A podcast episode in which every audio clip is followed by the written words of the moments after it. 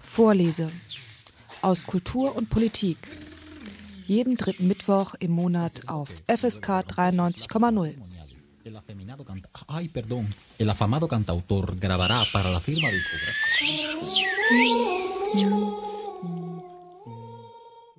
Du deutscher Mann und du deutsche Frau mit uns auf dieser Straße. Komm mit uns. Ja, liebe Volksgenossen, und jetzt kommt der Mann. Die NSDAP ist auch 100 Jahre nach ihrer Gründung präsent. Die Begrüßung durch die Massen. Persil bleibt Persil.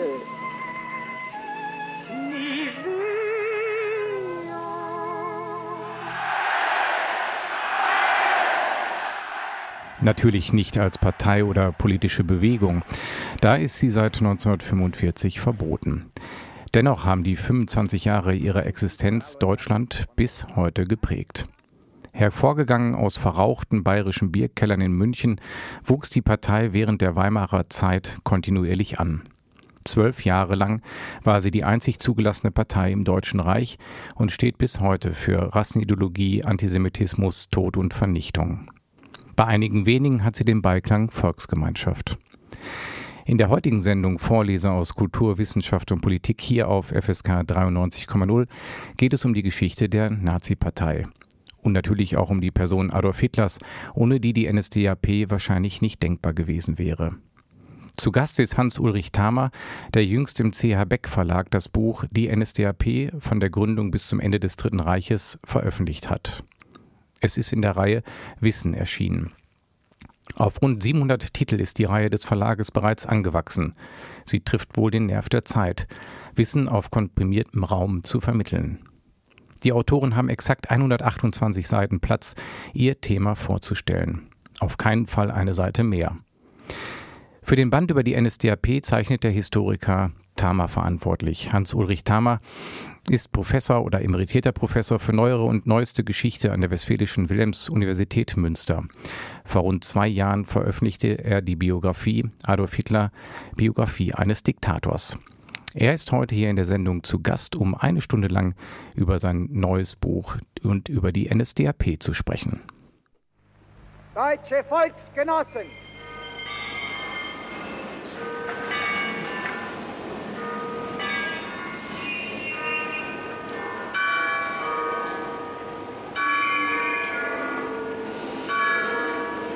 brauchst erst noch was sagen.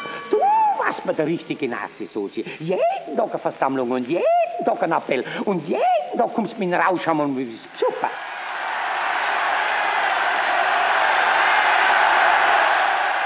Ich habe erst dann mich an die übrige Welt gewandt, als Göring bereits die Luftwaffe gebaut hatte. Die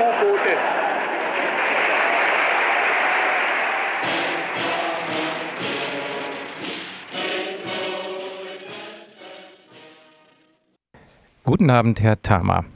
Ja, guten Abend. Ja, herzlichen Dank zunächst, dass Sie heute die Zeit finden, hier in der Sendung einmal ausführlich Rede und Antwort oder im Gespräch dabei sind über Ihr Buch Die NSDAP von der Gründung bis zum Ende des Dritten Reiches. Herr Thamer, als der Verlag Beck Sie gefragt hat, können Sie sich vorstellen, auf 128 Seiten die Geschichte der NSDAP zu schreiben, haben Sie da erst einen Schreck gekriegt oder sofort gedacht, ich habe eine Idee, so mache ich das? Nein, ich habe natürlich äh, erstmal gezögert, denn äh, das ist eine gewaltige Herausforderung, in diesem Format etwas zusammenzufassen, was normalerweise in dicken Büchern und unendlichen äh, Schriftenreihen niedergeschrieben worden ist und ja einer der intensivsten Forschungsgebiete ist, die es in der Zeitgeschichte gibt. Ich habe mir dann überlegt, dass man das ähm, riskieren muss, zumal ich äh, bei Beck in demselben Format schon andere äh, Bücher oder Büchlein geschrieben habe und einigermaßen weiß, wie man das macht. Genau, Sie hatten Vorerfahrung, das habe ich gesehen, das kann man beim Googlen rausfinden. Herr Thamer hat schon andere Bände in, dem, in der Reihe veröffentlicht und sie ist ja auch hochattraktiv. Ich habe es eingangs erwähnt, knapp 700 Titel gibt es mittlerweile und es scheint so ein bisschen den Zeitgeist zu treffen. Informationen zu einem Thema kompakt auf maximal 128 Seiten zu bekommen. Ja, äh, also äh, das ist erstaunlich, äh, wie gut diese Reihe natürlich unterschiedlich je nach Themengebiet äh, hier äh, läuft. Also äh, das hat der Verlag manchmal selber äh, nicht genau einschätzen können oder war auch angenehm überrascht. In diesem Falle nehmen wir natürlich auch an, dass das ein Thema ist, was nach wie vor großes Interesse findet und was es eben verdient, auch einigermaßen kompakt dargestellt zu werden. Das denke ich auch, weil auch das habe ich eingangs erwähnt. Ähm, NSDAP, Hitler, wie auch immer die Zeit des sogenannten Dritten Reiches geht nicht vorbei, zum Glück nicht. Es wird daran erinnert, da gehen Sie auch darauf ein, dass Sie sagen, man muss sich davon distanzieren, dass man es als Vogelschiss abtut. Aber es hat auch eine hohe Attraktivität, wenn man die, Auf, die Auflagen anguckt. Ich hatte mit dem Verlag da auch mal gesprochen, sind diese Themen immer welche, die relativ gut gehen. Ist es da immer noch Informationslust oder auch gepaart mit Sensationslust zu gucken, was ist Neues über Hitler zu lesen? Äh, natürlich ist gerade wenn es um Hitler äh, als Person geht, das Interesse auch immer mit einem gewissen Maß an Sensationslust verbunden. Äh, eine Geschichte der NSDAP ist an sich mehr vom Gegenstand her äh, äh, interessant, weil sich manchmal natürlich auch historische Vergleiche aufdrängen. Mhm, genau. Sie haben, äh, wir haben es eben erwähnt, ich habe gefragt, wie haben Sie das ähm, für sich konzipiert vom Herangehen? Äh, man muss ja bestimmte Sachen einfach weglassen. Hatten Sie sofort einen roten Faden, haben gesagt, ich hangel mich, das Buch ist ja chronologisch aufgebaut, natürlich chronologisch an der Geschichte der NSDAP lang. Wo war Ihnen sofort klar, wo muss man Sachen weglassen und wo muss man Sachen genauer betrachten? Also auf die Chronologie kann man nicht verzichten. Äh, das braucht der Leser zur Orientierung und äh, man braucht es auch, um die Dynamik dieser Entwicklung darstellen zu können. Denn äh, in dieser Geschichte der NSDAP gibt es immer Abschnitte mit einer ständigen Radikalisierungs- und Dynamisierungstendenz. Was man weglassen muss, ist natürlich das, was andere Bücher dieser Art ausmachte, dass man äh, sehr viele Beispiele äh, bringen kann, dass man regionale Unterschiede in der NSDAP-Entwicklung behandelt oder dass man sagen kleine Geschichten einbaut, die so etwas anschaulicher machen. Das geht bei 120 Seiten nicht. Genau. Sie haben auch nicht nachgefragt. Ich hatte mit Herrn Fischer das Gespräch in der letzten Sendung äh, und er hatte gesagt, ganz ehrlich, er hatte versucht, noch äh, ein paar Seiten rauszuhandeln mit dem Verlag, aber das ist ja definitiv nein, das geht nicht. Haben Sie da überhaupt dran gedacht oder wussten Sie aus Ihrer Vorgeschichte, weil Sie schon Bände veröffentlicht haben, da ist nicht dran zu rütteln? Also ich habe das von vornherein akzeptiert, äh, weil ich das eben weiß, wie das geht. Bei meinem ersten Band zur Französischen Revolution habe ich auch noch gedacht, da kann ich noch ein bisschen sagen äh, ausweiten, weil das ja auch ein riesiges Thema ist. Äh, aber äh, der Erfolg dieser Reihe hat natürlich auch gerade seinen Grund darin, äh, dass das so kompakt ist und äh, dass es eben auch einem Leser einen raschen Überblick verschafft oder es wird auch von vielen Schülern äh, gelesen, die von vornherein eine gewisse Abneigung gegen dicke Bücher haben. Ja, das habe ich auch immer gedacht. Das hatte ich auch im Gespräch über das Dritte Reich. Sofort die Idee, das kann man an der Uni nutzen als Einführungsliteratur. Heute geht es in der Sendung um die NSDAP. Jetzt haben wir kurz die Reihe einmal umrissen. Es ist immer ganz wichtig, da auch neugierig zu machen, die Hörer und Hörerinnen darauf hinzuweisen. Es gibt eine Menge interessante Titel in dieser Reihe. Sie haben insgesamt sieben Kapitel verfasst in dem kleinen Büchlein und ähm, eigentlich würde ich auch ganz gern mit Ihnen einmal chronologisch die Geschichte so in Abriss machen und dass man so ein bisschen Lust kriegt am Lesen. Die NSDAP ist 100 Jahre alt geworden. Sie gibt es seit 45 natürlich nicht mehr, aber im Februar 1920 kann man ungefähr die Gründung datieren.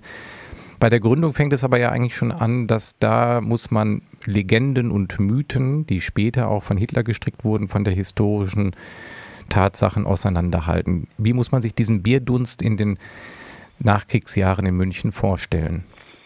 Naja, äh, erstens äh, gibt es viele Orte mit einem entsprechenden Bierdunst und viele Zirkel. Äh, die NSDAP ist nicht die einzige und sie ist zunächst auch eine, äh, die genauso unscheinbar ist wie manch andere. Man muss es sich äh, in einer aufgewühlten Nachkriegszeit äh, vorstellen, vor allen Dingen in München auch noch nach der Erfahrung der Räterepublik und deren Niederschlagung. Und äh, man muss sie sich zunächst auch als einen reinen Männerbund vorstellen, was sich allmählich dann ändert. Äh, ja. Man muss außerdem sagen den soldatischen Aspekt äh, mit ins äh, Visier nehmen. Viele äh, der äh, frühen NSDAP-Mitglieder haben noch enge Kontakte äh, zur Reichswehr oder den, der ehemaligen äh, bayerischen Armee. Viele haben hier auch natürlich Kriegserfahrungen, die dann sehr schnell auch zu einem Mythos ausgeweitet werden. Alles das kommt zusammen und dann gibt es äh, eine enge Verflechtung mit eben Armeedienststellen, also ohne die Förderung durch ähm, Reichswehroffiziere äh, und sagen äh, dem nahestehenden Politikern wäre eine solche Splitterpartei äh, in der Bedeutungslosigkeit geblieben. Das betrifft ja auch die, die, die konkrete Biografie von Adolf Hitler. Auch er ist von der Reichswehr dorthin geschickt worden. Und als er zunächst zu den Versammlungen geht, hieß die Partei ja noch gar nicht NSDAP. Ja, es ist eben die Deutsche Arbeiterpartei, DAP, äh, die äh, hier aus dem äh, größeren Zusammenhang von völkischen Organisationen, vor allen Dingen der Thule-Gesellschaft, entsteht und die eben eine andere sagen, Zielgruppe hat. Die Thule-Gesellschaft traf sich in einem vornehmen Münchner Hotel, im Hotel Vier Jahreszeiten, und hier versuchte man eben sagen in der Bierhalle oder äh, im Hofbräuhaus oder wo auch immer äh, sagen solche Zirkel, die also einen stärkeren äh, kleinbürgerlichen Charakter haben, äh, zu gründen, äh, um eben äh, sehr viel breiter politisch zu rekrutieren, als das in solchen sagen Zirkeln des gehobenen Bürgertums oder des Adels der Fall war.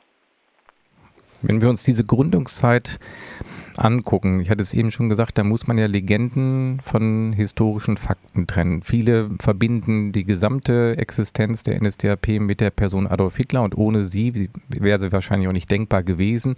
Da werden wir im Laufe der Sendung immer noch mal drauf eingehen, weil das natürlich miteinander verwoben ist als Führerpartei. Aber zu den Anfängen äh, muss man ja sagen, dass auch Hitler an äh, Geschichten mitgewoben hat, die er in meinen Kampf auch dann reingewoben hat. Mit der Mitgliedsnummer 7 sei er dort eingetreten, um zu zeigen, dass er eigentlich der Gründer, der Erfinder der NSDAP gewesen ist. Das ist ja nicht äh, deckungsgleich mit den historischen Tatsachen. Nein, überhaupt nicht. Also wenn man sich das äh, in, nach dem heutigen Stand der Forschung, die gerade diese äh, Frühgeschichte von Hitler und der NSDAP sich sehr gründlich vorgenommen hat, äh, vergleicht, dann hat man den Eindruck, äh, hier ist alles, was Hitler später gesagt und betrieben hat, erstunken und erlogen. Er konstruiert sich eine Art äh, politische Heldengeschichte oder so eine Art bürgerlichen Bildungsroman, um sein unscheinbares Leben aufzuwerten und seine Rolle, die er dort gespielt hat, ebenfalls aufzuwerten. Er war an sich jemand, der in solchen politischen Dingen gänzlich unerfahren war, ein politisch unbeschriebenes Blatt. Und um dieses zu äh, übertünchen, äh, werden eben solche sagen Selbstdarstellungen erfunden äh, und dann in meinen Kampf natürlich auch entsprechend ausgewalzt. Die NSDAP macht dann eigentlich relativ schnell nach ihrer Gründung, also wenn man den Februar 1920 als Gründungsdatum zugrunde legt, eigentlich einen relativ schnellen Sprung. Es gelingt ihr ein relativ großer, im kleinen Rahmen natürlich noch auf Bayern begrenzter Aufstieg. In sehr vielen Versammlungen kommen im Jahr 1921, so beschreiben Sie das, glaube ich, ca. 60.000 Besucher schon zusammen auf 46 großen Veranstaltungen. Wie ist dieser Aufwärtstrend genau ab wie hat er sich genau dargestellt, von, wenn wir den Sprung mal machen von 1920 bis 1921? Äh, natürlich ist dieser Aufstieg sehr stark mit der Person und der Redekraft von Adolf Hitler verbunden. Äh, aber äh, das gibt es in anderen Zirkeln äh, auch. Er ist da zunächst äh, eben nicht der äh, allein Dominante. und dann muss man natürlich immer hinzufügen, solche Veranstaltungen, Versammlungen haben in dieser Zeit eine Attraktivität für viele Menschen, die also nun verunsichert sind von den dramatischen Ereignissen, hin und her gerissen sind äh, und die auch äh, sagen wenig andere Abwechslung haben. Da geht man eben mal abends zu einer politischen Versammlung. Äh, und es wird irgendwann in München dann zu einem Art sensationellen Event sagen Hitler zu hören, weil er wie kein anderer, und da beginnt eben seine Geschichte, nicht nur das erzählt, was man anderswo auch zu hören bekommt, sondern er erzählt es äh, mit einer rhetorischen Wucht, vor allen Dingen mit unendlichen Hasstiraden, äh, die ihm eine scheinbare Glaubwürdigkeit äh, verleihen und eben auch seine sagen, angeblichen Fronterfahrungen hier ins Maßlose übersteigern. Das können die anderen nicht so gut und das macht seine besondere Rolle aus. Ihr hört die Sendung Vorlese hier auf FSK 93,0 und in der heutigen Sendung ist Hans-Ulrich Thamer zu Gast und wir sprechen über sein gerade erschienenes Buch die NSDAP von der Gründung bis zum Ende des Dritten Reiches im CH Beck Verlag in der Reihe Wissen. Das heißt, diese Bände haben maximal 128 Seiten. Herr Thamer, die NSDAP haben Sie eben äh, erwähnt, war natürlich ganz wichtig und sehr unmittelbar mit dem Redetalent von Adolf Hitler verknüpft. Nach 1920, 21, als die Versammlungen immer mehr Leute anzogen, so als Politikum, als Event in München.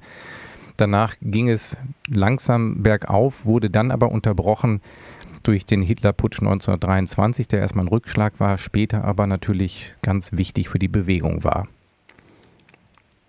Ja, äh, Hitler hat äh, sich mit seinen Erfolgen, äh, die auch mit äh, Gewaltaktionen äh, vorgetragen wurden, einen Namen gemacht. Er war sozusagen äh, für viele der König von München, auch für Eliten, die ihn in ihren Salons rufierten.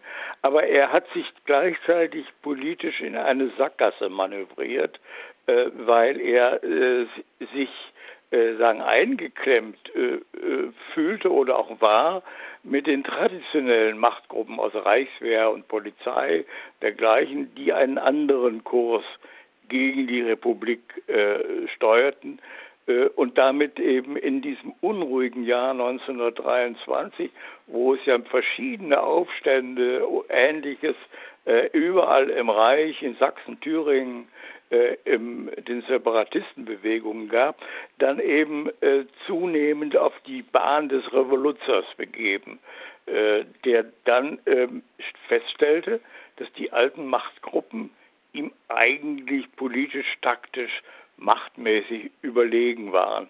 Und deswegen dieser äh, äh, sagen, Ausbruch von Gewalt da am äh, sagen 8. 9. November in München.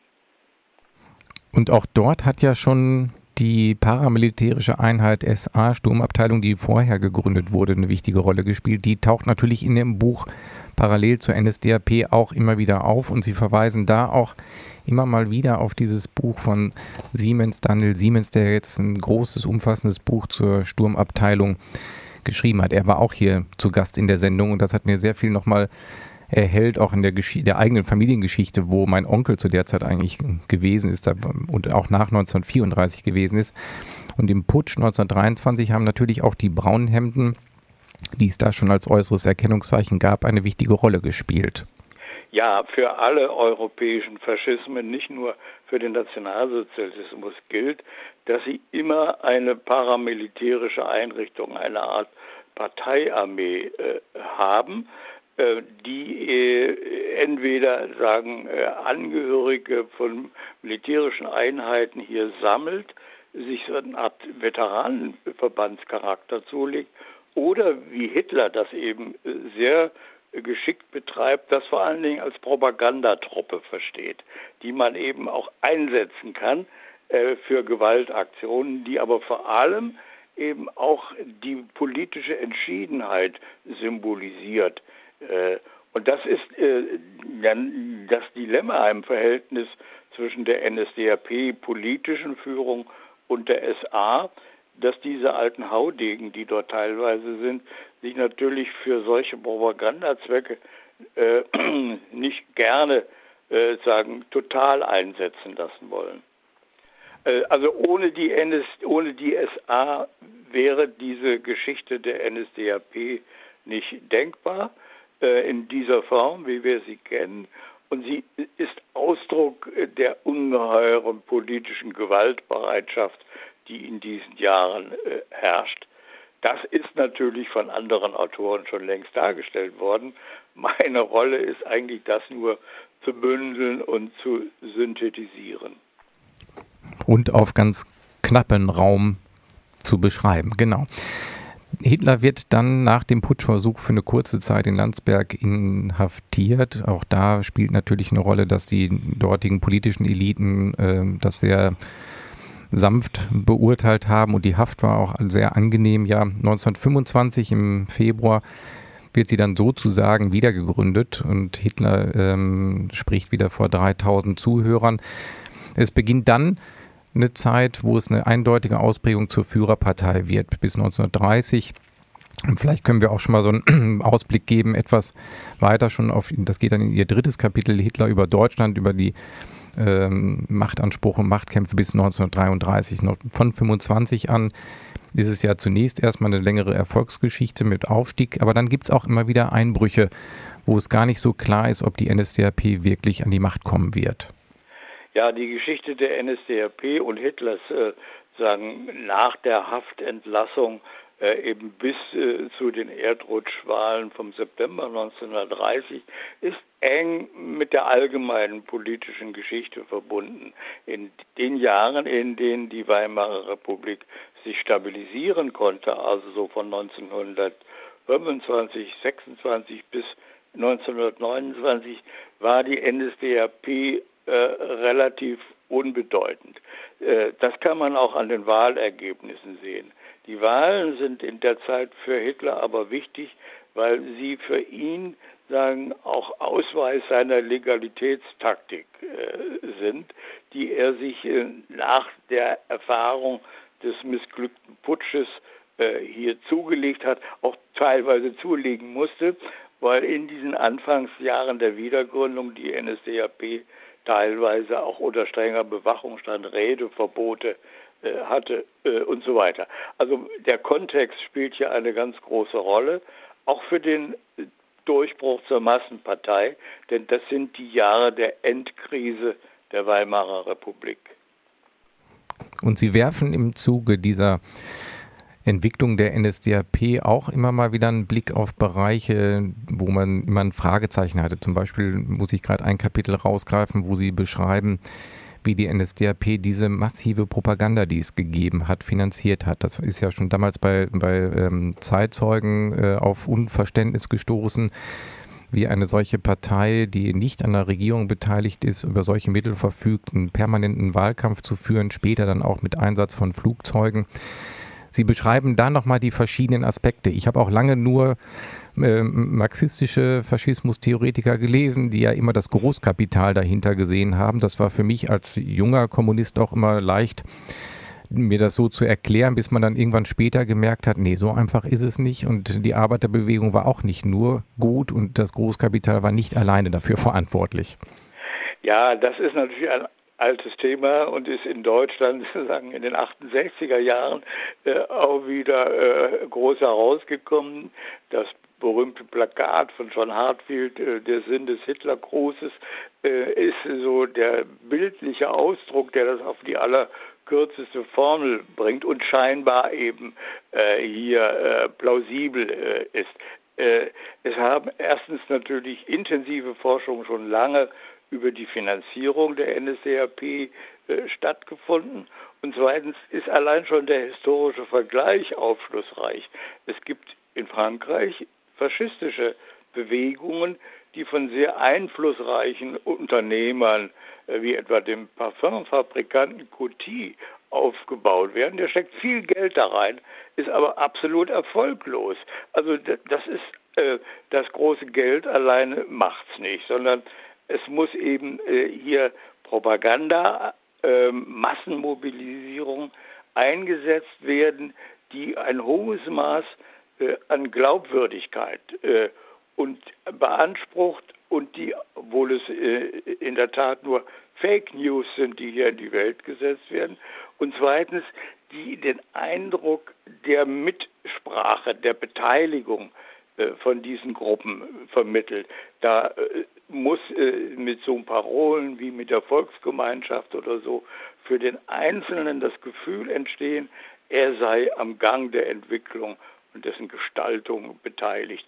Das hat die NSDAP sehr geschickt gemacht, auch mit Einsatz moderner Technik, vom äh, Mikrofon und dem Lautsprecher bis hin dann zu den Deutschlandflügen der NSDAP oder Hitlers 1932, äh, die dann auch sofort äh, in Filme, Wochenschauen und dergleichen umgesetzt wurden.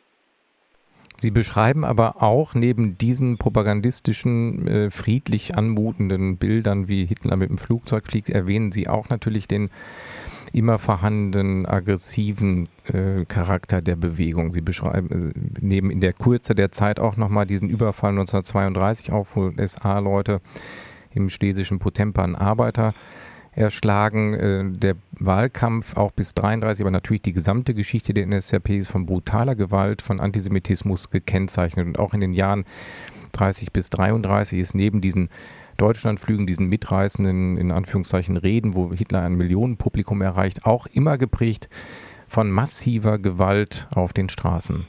Ja, ohne Gewalt ist die Geschichte der NSDAP überhaupt nicht denkbar. Das gilt sowohl für den symbolischen Charakter von Gewalt, der also Entschiedenheit, Entschlossenheit signalisieren soll, wie für den tatsächlichen Einsatz physischer Gewalt, was auch mit den äh, Konflikten innerhalb der NSDAP oder zwischen NSDAP und SA zu tun hat. Nicht alle der SA-Führer waren einverstanden mit Hitlers Legalitätskurs und er hatte darunter natürlich auch äh, sehr ungestüme Gesellen, äh, die nicht abwarten konnten. Vor allen Dingen nach den ersten Wahlerfolgen wähnten die gleichsam den Griff zur Macht unmittelbar bevorstehend, äh, was aber dem Taktiker Hitler nun äh, nicht ins Konzept passte. Mhm. Es ist dann soweit, so hat es Josef Goebbels am 31. Januar 33 in seinem Tagebuch notiert, ähm, wir sitzen in der Wilhelmstraße, Hitler ist Reichskanzler wie im Märchen. Sie erwähnen da das ist natürlich auch jetzt nicht neu, völlig klar. Dieses Tagebuch von Goebbels wird natürlich oft herangezogen als historische Quelle. Aber die NSDAP schafft es, mit ihrem Führer Hitler äh, in Deutschland die Regierung zu übernehmen. Erst eingebunden in ein Bündnis und noch gar nicht die allein herrschende Partei, aber dann relativ schnell. Und das erklären sie auch in der Kürze der Zeit, aber doch nochmal sehr genau, wie dieser Prozess der Gleichschaltung äh, sich vollzogen hat wie eigentlich auch dieser nationale Aufbruch sich gestaltet hat. Wie muss man sich das äh, vorstellen, 33? Die NSDAP war noch nicht die allein herrschende Partei in Deutschland. Nein, sie war zwar die stärkste Partei, aber sie war eben A, auf politische Bündnispartner, vor allen Dingen in der DNVP, äh, angewiesen und zweitens war sie auf die Unterstützung durch die traditionellen Machtgruppen aus der Reichswehr äh, und der Bürokratie und auch teilweise aus der Großwirtschaft angewiesen. Äh, und äh, zwischen den unruhigen äh, äh, sagen, Aktivisten an der Basis, die jetzt sagen nach der Futterkrippe strebten, gleichzeitig aber auch äh, sagen vor Ort mit vielen anderen politischen Gegnern nun äh, sagen alte Rechnungen zu begleichen hatten und eine neue Welle von Gewalt hervorriefen, darf man nie vergessen, äh, wird es gleichzeitig darum gehen, sagen, äh, und das ist Hitlers Hauptrolle, sagen, äh, hier äh, hoffähig zu bleiben auch das Bürgertum anzusprechen und eben die politisch administrativ sehr viel erfahreneren politischen Kräfte eben äh, aus der DNVP oder der Reichswehr äh, hier politisch auszumanövrieren. Und das ist das Erstaunliche eigentlich, wie jemand, der gar keine Erfahrung äh, im Regieren hat, in sehr, sehr kurzer Zeit es schafft, sagen, diese Mechanismen nicht nur zu beherrschen, sondern für seine, äh, sagen, außerlegalen Zwecke, äh, revolutionären Zwecke einzusetzen. Und zwischen diesen traditionellen Kräften und dem revolutionären, gewalttätigen Potenzial der NSDAP entwickelt sich diese Geschichte, die gleichzeitig dann aber eine Riesenbegeisterung in der Gesellschaft hervorruft, äh, was sich etwa in der gewaltigen äh, anwachsenden Zahl der NSDAP-Mitglieder, den sogenannten Märzgefallenen oder Aprilfeilchen, wie man das damals nannte, äh, ausdrückt. Und es beginnt eine Zeit, die Sie nennen das dynamische Fundament der Diktatur. Da haben wir auch schon diverse äh, Hitler-Biografien verschiedene Stellungnahmen eingenommen, die jüngst erschienen. Ihre habe ich jetzt nicht gelesen, dazu kann ich leider nichts sagen. Aber es ging ja immer darum, Hitler als einerseits Machtmensch zu beschreiben, aber andererseits auch als jemand, der sehr genau die Dynamik dieser Bewegung entfachen konnte, immer wieder entfachen konnte, indem Parallelstrukturen geschaffen wurden, indem Parallelämter geschaffen wurden, wo Menschen miteinander, in, wie Hitler es auch gerne wollte, miteinander im Kampf standen. Der Bessere sollte sich durchsetzen diese Dynamik der Diktatur endet ja eigentlich in der kurzen Zeit, in den zwölf Jahren, eigentlich fast gar nicht. Und er beginnt eigentlich schon mit der Machtübernahme. Ja, äh, also man muss äh, in der NSDAP-Geschichte natürlich hier eine deutliche Zäsur äh, feststellen, die auch nebenbei für die SA gilt. Auch deren Rolle verändert sich. Also das sind einerseits strukturelle Dinge, die hier sagen ein ganz anderes Gewicht bekommen und die Hitler in die Rolle versetzen, äh, ähnlich wie Mussolini vorher in Italien, zwischen diesen verschiedenen Machtgruppen zu manövrieren äh, und äh, sie zu disziplinieren. Das gelingt Hitler sehr viel besser als Mussolini in Italien, äh, aber ähm, äh, auch das führt immer wieder zu Friktionen. Also ähm, es ist erstaunlich, wie schnell, auch im Unterschied zu Italien, dieser Machteroberungsprozess abläuft. Das sind fünf, sechs Monate und dann ist die politische Macht total in der Verfügungsgewalt äh, Hitlers und der NSDAP. Aber gleichzeitig äh, setzt eben eine riesen Massenzustimmung ein, äh, die dieses ganze äh, äh, trägt äh, und äh, auch weitertreibt. Also Hitler ist der Treibende, aber teilweise auch der Getriebene.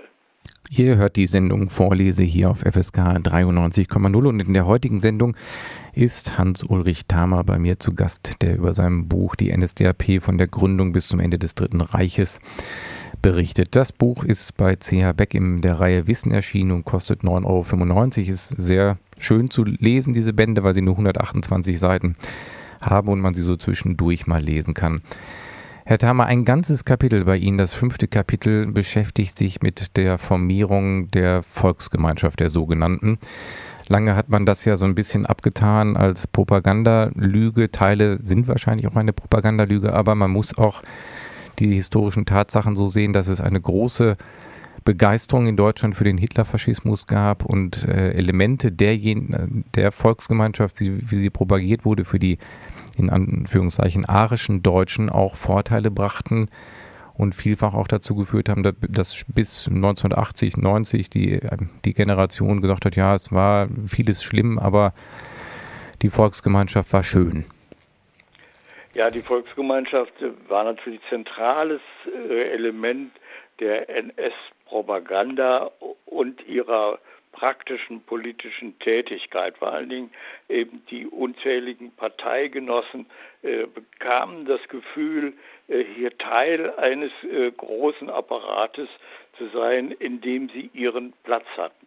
Dass diese Volksgemeinschaft gleichzeitig sagen ein Element der äh, Ausschließung, der Exklusion, der Verfolgung ist gegenüber denjenigen, äh, die nun nicht aus rassistischen, ideologischen Gründen dazugehören, äh, ist die Kehrseite der Medaille und ist von den äh, Zeitgenossen später natürlich sehr gerne verdrängt worden. Für die war Volksgemeinschaft scheinbar nur die KDF, also Kraft durch Freude, Reise äh, an die Adria oder an die Nordsee äh, in äh, Kreuzfahrtschiffen, etwas kleiner als die heutigen, äh, und die äh, sehr günstige Angebote machten, also eine Freizeitbewegung. Aber das ist es natürlich nicht, denn äh, es war eben wie immer in diesem Regime das Nebeneinander von Verführung und Gewalt und so funktionierte auch Volksgemeinschaft. Volksgemeinschaft bedeutete aber auch für viele sozialen Aufstieg oder scheinbaren sozialen Aufstieg, die eben in Positionen rückten, die sie aufgrund ihrer sozialen Herkunft, ihrer Ausbildung normalerweise nicht erreicht hätten. Das war das Attraktive daran. Sie beschreiben auch diese Aufstiegschancen sehr genau, die kleinen Hitlers, die sogenannten die auch lange in der Oral History äh, erwähnt wurden von Überlebenden, das gesagt, also Überlebenden, das ist ja Quatsch, äh, von Deutschen, die in der Zeit gelebt haben. Das war jetzt ein völliger Versprecher, die nach dem Krieg auch immer wieder gesagt haben, ja, ähm, äh, die Goldfasane in der Basis, die kleinen Hitlers, die Gauleiter, die Ortsgruppenleiter, die waren schrecklich während der Führer über allem stand und alles richtig und gut gemacht hat. Diese kleinen Hitlers sind ihnen auch ein Kapitel wert, weil natürlich diese Volksgemeinschaft auch genau mit diesen Brüchen funktionierte, dass man mit dieser Führerperson immer jemanden hatte, der über den Dingen stand, während die konkreten Verantwortlichen vor Ort unfähig, unfähig waren und oft auch gehasst wurden. Ja, das war natürlich äh, das Dauerproblem der NSDAP und Hitlers, wurde auf den Reichsparteitagen in Nürnberg von ihm auch immer angesprochen, äh, dass eben äh, zu diesem charismatischen Führertum natürlich auch eine Gefolgschaft gehörte, äh, die nicht unbedingt den sagen propagandistischen Verheißungen entsprach, die aber eben ihren Machtanspruch auch immer wieder durchsetzen vor Ort. Und Hitler hat es geschafft, sich aus diesen Dingen immer scheinbar herauszuhalten. Äh, das war dann äh, der Erlöser, der die kleinen Kinder streichelte, in Wirklichkeit aber für fast alle sagen Gewalttätigkeiten des Regimes letztendlich verantwortlich äh, war. Dieses Bild ist während des Krieges immer weiter auseinandergedriftet. Also Hitler blieb bis 1943 sagen der Führer, während im Krieg vor allen Dingen die Goldfasane nun hier besonders äh, unangenehm auftraten, allein schon deswegen, dass sie nicht zur Front mussten äh, und dass sie gleichzeitig eben unendlich neue Machtkompetenzen äh, bekommen haben. Also die Rolle der NSDAP als Partei ist im Krieg noch einmal deutlich gewachsen gegenüber der traditionellen Bürokratie. Darauf werde ich gleich nochmal genauer zu sprechen kommen. Ich möchte noch einen Schritt zurück machen, weil Sie das erwähnt haben, die Ortsgruppenleiter nochmal, was auch nochmal deutlich wird und Sie in Ihrem Buch ausführlich auch nochmal beschreiben, dass es sich bei dieser Nazi-Bewegung auch der NSDAP um eine sehr junge Bewegung gehandelt hat. Der Großteil der Ortsgruppenleiter war in den 30er Jahren zwischen 31 und 40 Jahre alt. Und in den Jahren war Hitler äh, 46, Himmler 35 Jahre alt. Das waren alles eigentlich relativ junge Männer in erster Linie. Es war eine Bewegung für primär für jüngere Männer, die ihnen Aufstiegschancen boten, oder?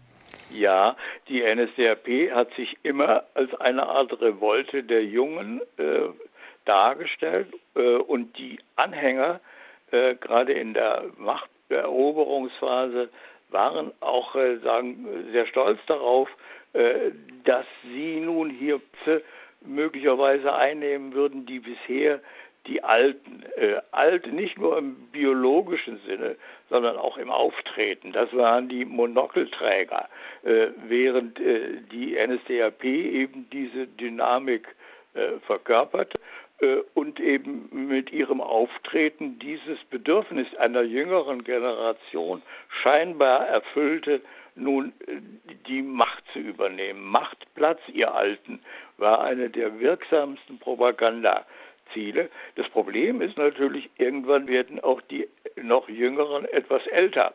Äh, deswegen hat die NSDAP dann auch wieder versucht, die Schleusen der Mitgliederrekrutierung zu öffnen was aber den Altersdurchschnitt am Ende nicht wesentlich sagen, äh, gedrosselt hat. Sie haben jetzt eben gerade schon den Schlenker gemacht in Richtung Krieg. Da habe ich Sie noch einmal kurz zurückgerufen und unterbrochen. Sie haben jetzt schon den Blick in, in Richtung Krieg ähm, gerichtet. Wenn man bei dem Buch jetzt nochmal die Seitenzahlen sich ganz streng anguckt, dann beginnt dieses sechste Kapitel Krieg und Nationalsozialismus auf Seite 108. Da ist nicht mehr so viel Platz, es zu erzählen. Der Großteil der Geschichte wird bis 1939 erzählt. Warum ist das Kriegskapitel kürzer geworden? Das hat einerseits natürlich ganz praktische Gründe. Äh, irgendwann kommt man mit dem Umfang, der vorgegeben ist, in Schwierigkeiten, äh, obwohl äh, die NSDAP im Krieg eine äh, sagen, politische machtvolle Rolle zumindest in ihren äh, sagen Führungsetagen äh, spielt. Ähm, auf der anderen Seite hat man in der Geschichtsforschung lange Zeit diese Kriegsphase äh, etwas unterbelichtet. Äh, gilt für mich selber auch. Man hat dort die militärische, politische Geschichte betrieben. Wenn man den Blick äh, von der Basis her darauf richtet, sieht das natürlich ganz anders aus. Und das ist erst in den letzten Jahren auch durch eine intensive Volksgemeinschaftserforschung äh, anders geworden. Also hier hätte ich gerne noch mehr geschrieben, aber das ging nicht mehr. Und man muss vor allen Dingen dann eben auch immer wieder betonen, darum habe ich mich eigentlich auch bemüht, dass die äh, äh NSDAP-Geschichte hier noch einmal andere Koordinaten bekommt. Äh, da ist äh, das Element der Kontrolle, äh, der Gewalt, sehr, vor allen Dingen am Ende, sehr viel wichtiger geworden. Und wenn später Zeitzeugen äh, eben von dem Regime als einem extrem gewalttätigen Regime äh, sprechen und dann äh, sagen, auch ihre eigene Rolle vielleicht damit versuchen zu erklären, dass sie ja gar nicht anders gekonnt hätten aus Angst vor, Vol vor Verfolgung und dergleichen, dann ist das die Erfahrung der letzten Jahre, der letzten zwei Jahre etwa, wo die NSDAP, vor allen Dingen aber auch die SS, äh, dann eine äh, Rolle in einer Verschärfung des Terrors bis hin zu Standgerichten spielt. Das ist das Bild, was sich bei vielen dann festgesetzt hat. Genau, es fokussiert sich dann manchmal, obwohl es ja nur eine kurze geschichtliche Phase war, dann doch wieder auf noch kleinere Untereinheiten. Und ich vermute, wenn Sie sagen, Sie hatten dann auch so ein bisschen die, den Platz im Hinterkopf, ähm, als Sie den, das Kapitel über den Krieg geschrieben haben, hatten Sie auch im Hinterkopf, dass noch ein siebtes Kapitel folgen muss, ja, was die Nachgeschichte nochmal auf jeden Fall erwähnt, weil die NSDAP nach 1945 natürlich aus der Öffentlichkeit als verbotene Organisation verschwunden ist, aber es hat eine Nachgeschichte, die eigentlich bis heute nachwirkt. Und da, auch da machen sie einen kurzen Abriss von den Ulmer Einsatzgruppenprozessen über den Auschwitz-Prozess bis hin auch zu ganz klarer, einer ganz klaren Stellungnahme zu dem heutigen Geschehen, dass heute wieder vieles relativiert wird, dass äh, die Geschichte des Nationalsozialismus als Vogelschiss bezeichnet wird und ermahnen daher eigentlich auch dazu, dass man gerade heute es wieder darum geht, Erinnerungen zu bewahren und auch Demokratie zu verteidigen.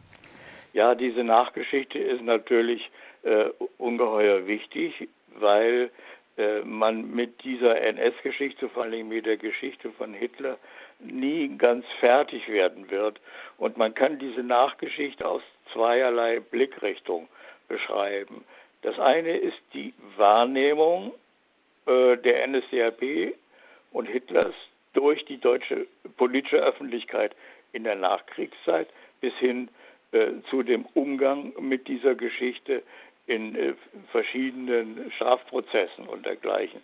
Das andere, und das konnte ich da auf dieser kurzen, äh, knappen Seitenzahl nun überhaupt nicht mehr beschreiben, ist die Nachgeschichte im Zusammenhang mit äh, sagen Nachfolgeorganisationen, die also zwar äh, immer unter dem äh, Damoklesschwert äh, des Verbotes äh, auch durch das äh, Bundesverfassungsgericht hier operierten und so Camouflage betrieben haben, die aber immer wieder präsent ist in verschiedenen Wellen. Denkt man nur an die NPD oder eben an die aktuelle Entwicklung. Also dieser Teil lohnte sich natürlich noch einer intensiveren Beschäftigung äh, zuzuwenden, aber dazu war nun überhaupt kein Platz mehr, sondern es war nur die Chance, das kurz anzusprechen und Gemeinsamkeiten mit der NSDAP-Geschichte dieser heutigen äh, Nachfolge oder äh, äh,